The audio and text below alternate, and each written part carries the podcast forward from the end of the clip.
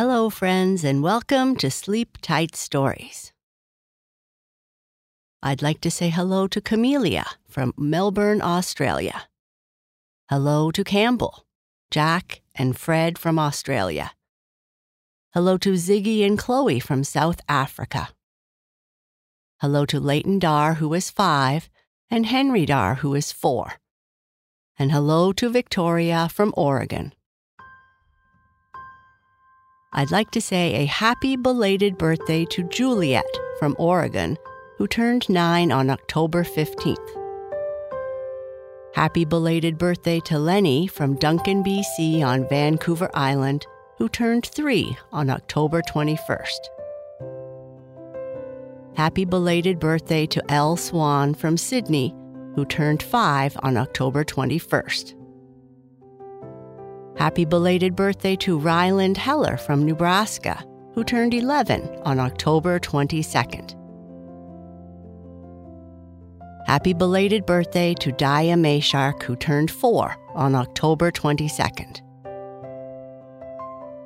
Happy birthday to Carolina Gonzalez from Davenport, Florida, who is turning 5 on October 24th. Happy birthday to Buck Mangrum from Brooklyn, New York, who is turning 8 on October 24th. Happy birthday to Nova, who has a birthday on October 25th. Happy birthday to Maya from Sydney, Australia, who is turning 7 on October 26th. Happy birthday to Aryan from Hillsboro, Oregon, who is turning 6 on October 27th.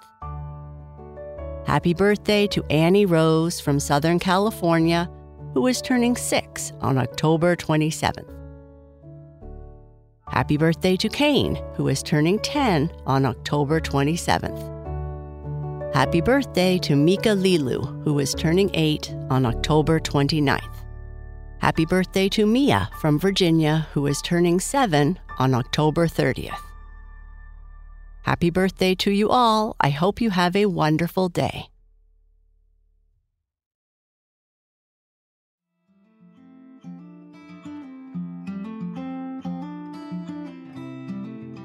This is a story about a girl and her pet. Tessa lives on a farm and loves all the animals that live there with her and her family. As she is getting home from school, she goes to visit the pigs because one of them had a litter of piglets. Tessa sees that one of the little piglets doesn't seem to be getting enough attention and decides to take it as her pet. Tessa and Spotty the pig.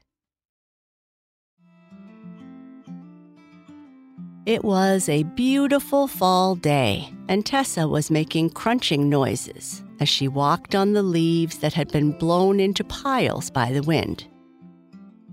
She had just gotten off the school bus and was walking up the lane to her Hampshire farmhouse. This afternoon, she was free, with no afternoon activities and no ringette practice. Tessa lived on a family farm that was surrounded by open fields, an apple orchard, and barns full of cows, chickens, and pigs. She loved living here and dreamed of becoming a veterinarian so that she could help animals everywhere lead happy lives. Today, before going into her house, she wanted to visit the pigs in the smaller barn that was adjacent to the huge open pen that they spent most of their days in. One of the pigs had had a litter of piglets, and Tessa had not yet gone in to see them. She thought piglets were just about the cutest thing in the whole world. Tessa walked into the barn and the large stall that the piglets were in with their mother. She knelt in the prickly hay and watched and listened to all the little pigs move about, making their cute snorting noises. The pigs were all perfectly pink, except for the smallest one at the very end. She had black spots all over her body, making her look just like a Dalmatian which Tessa thought made her the most beautiful pig she had ever seen. But she became worried because this little pig seemed to be all alone. At night, the piglets sleep very close together to stay warm. Sometimes they even sleep on one another. But if this pig was all alone, how would it stay warm at night? That night at dinner, she asked her father about the litter of piglets that were in the pig barn. Daddy, why is that black spotted pig so small? And she seemed to be alone all the time when I visited them this afternoon after school. Well, sometimes pigs are born small and need a lot more care than the others. And I can tell you think it looks cute because of all of its spots. I like our farm friends that look different too. I could help the little pig, Daddy. I have time. It's a lot of work, Tessa, her mother said, and it's a lot of responsibility to look after a piglet. I know I can do it, Tessa said. I can go out in the morning before I get on the bus to feed her, and I can do the same when I get home from school. At night after dinner, I can go out and check on her too and make sure she is warm and covered. You have to make sure your homework is done as well, her mother reminded her. Okay, Tessa, but you need to start first thing in the morning. Tonight, I'll make sure that she is warm and covered in a blanket, her father said. The next morning, Tessa was up early and went to the barn to feed the spotted piglet. She sat in the hay and picked up the piglet and fed her some milk that her father had helped her prepare. I think I am going to call you Spotty, and we are going to be the best of friends, Tessa said. Spotty grunted in reply. Over the next couple of months, Tessa would go and visit Spotty twice every day, making sure she was well fed and warm. Pigs are actually very smart, and so Spotty started to get excited whenever Tessa would come. Whenever Tessa would come to feed her, she would sit in the straw, and Spotty would run over and jump on her lap. They were becoming the best of friends. More importantly, Spotty was growing and seemed very healthy. But Tessa noticed that though Spotty seemed healthy, she wasn't as big as the other piglets, and perhaps because of all the attention that Spotty got from her, she still didn't seem to be accepted by the rest of the litter.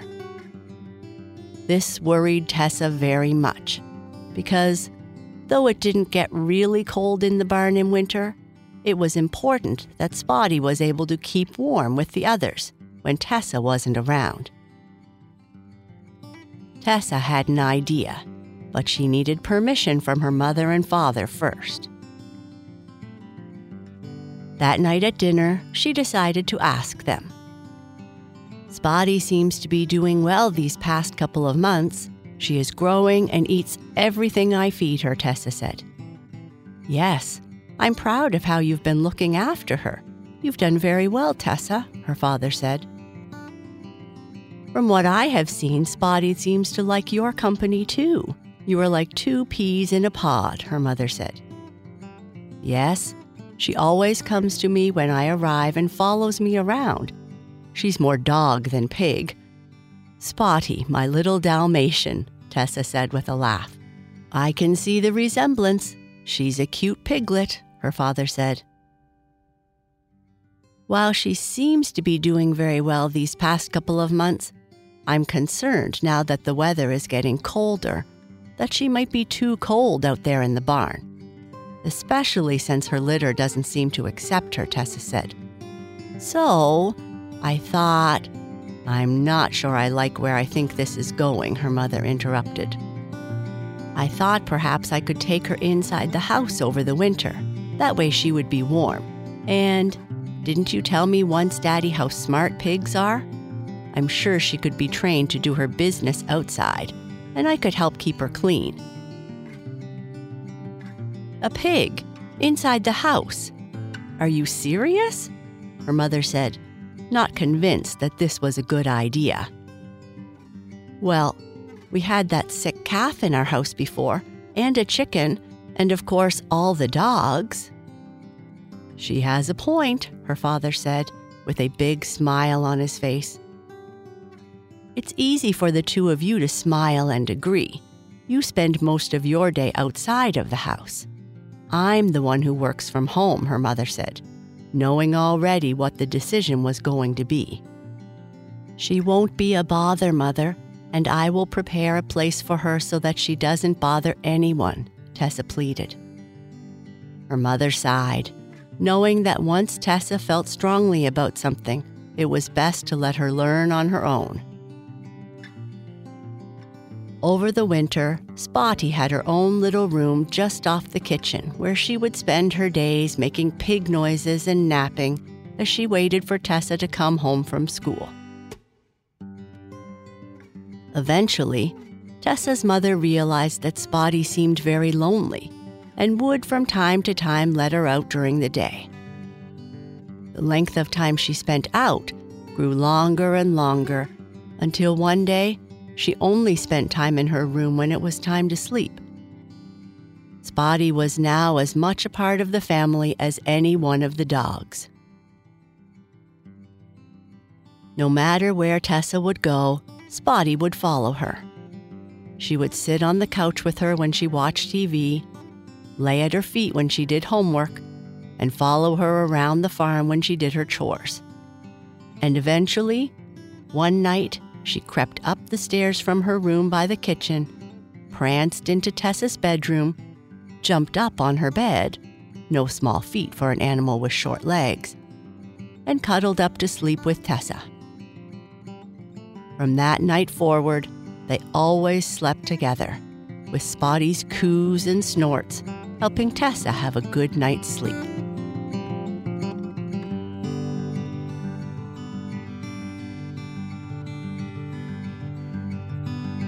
One night at dinner, when catching Tessa slipped Spotty some of her peas under the table, peas were Tessa's least favorite vegetable, her mother mentioned that with spring approaching, that maybe it was time to consider having Spotty move back out into the barn.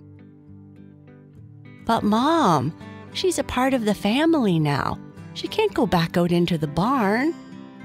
Yes, Tessa, she is a wonderful friend to us all. But with all the food you have been feeding her, she has grown like a weed.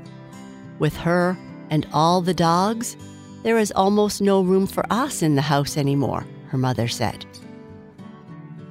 Your mother does have a point, Tessa, her father said.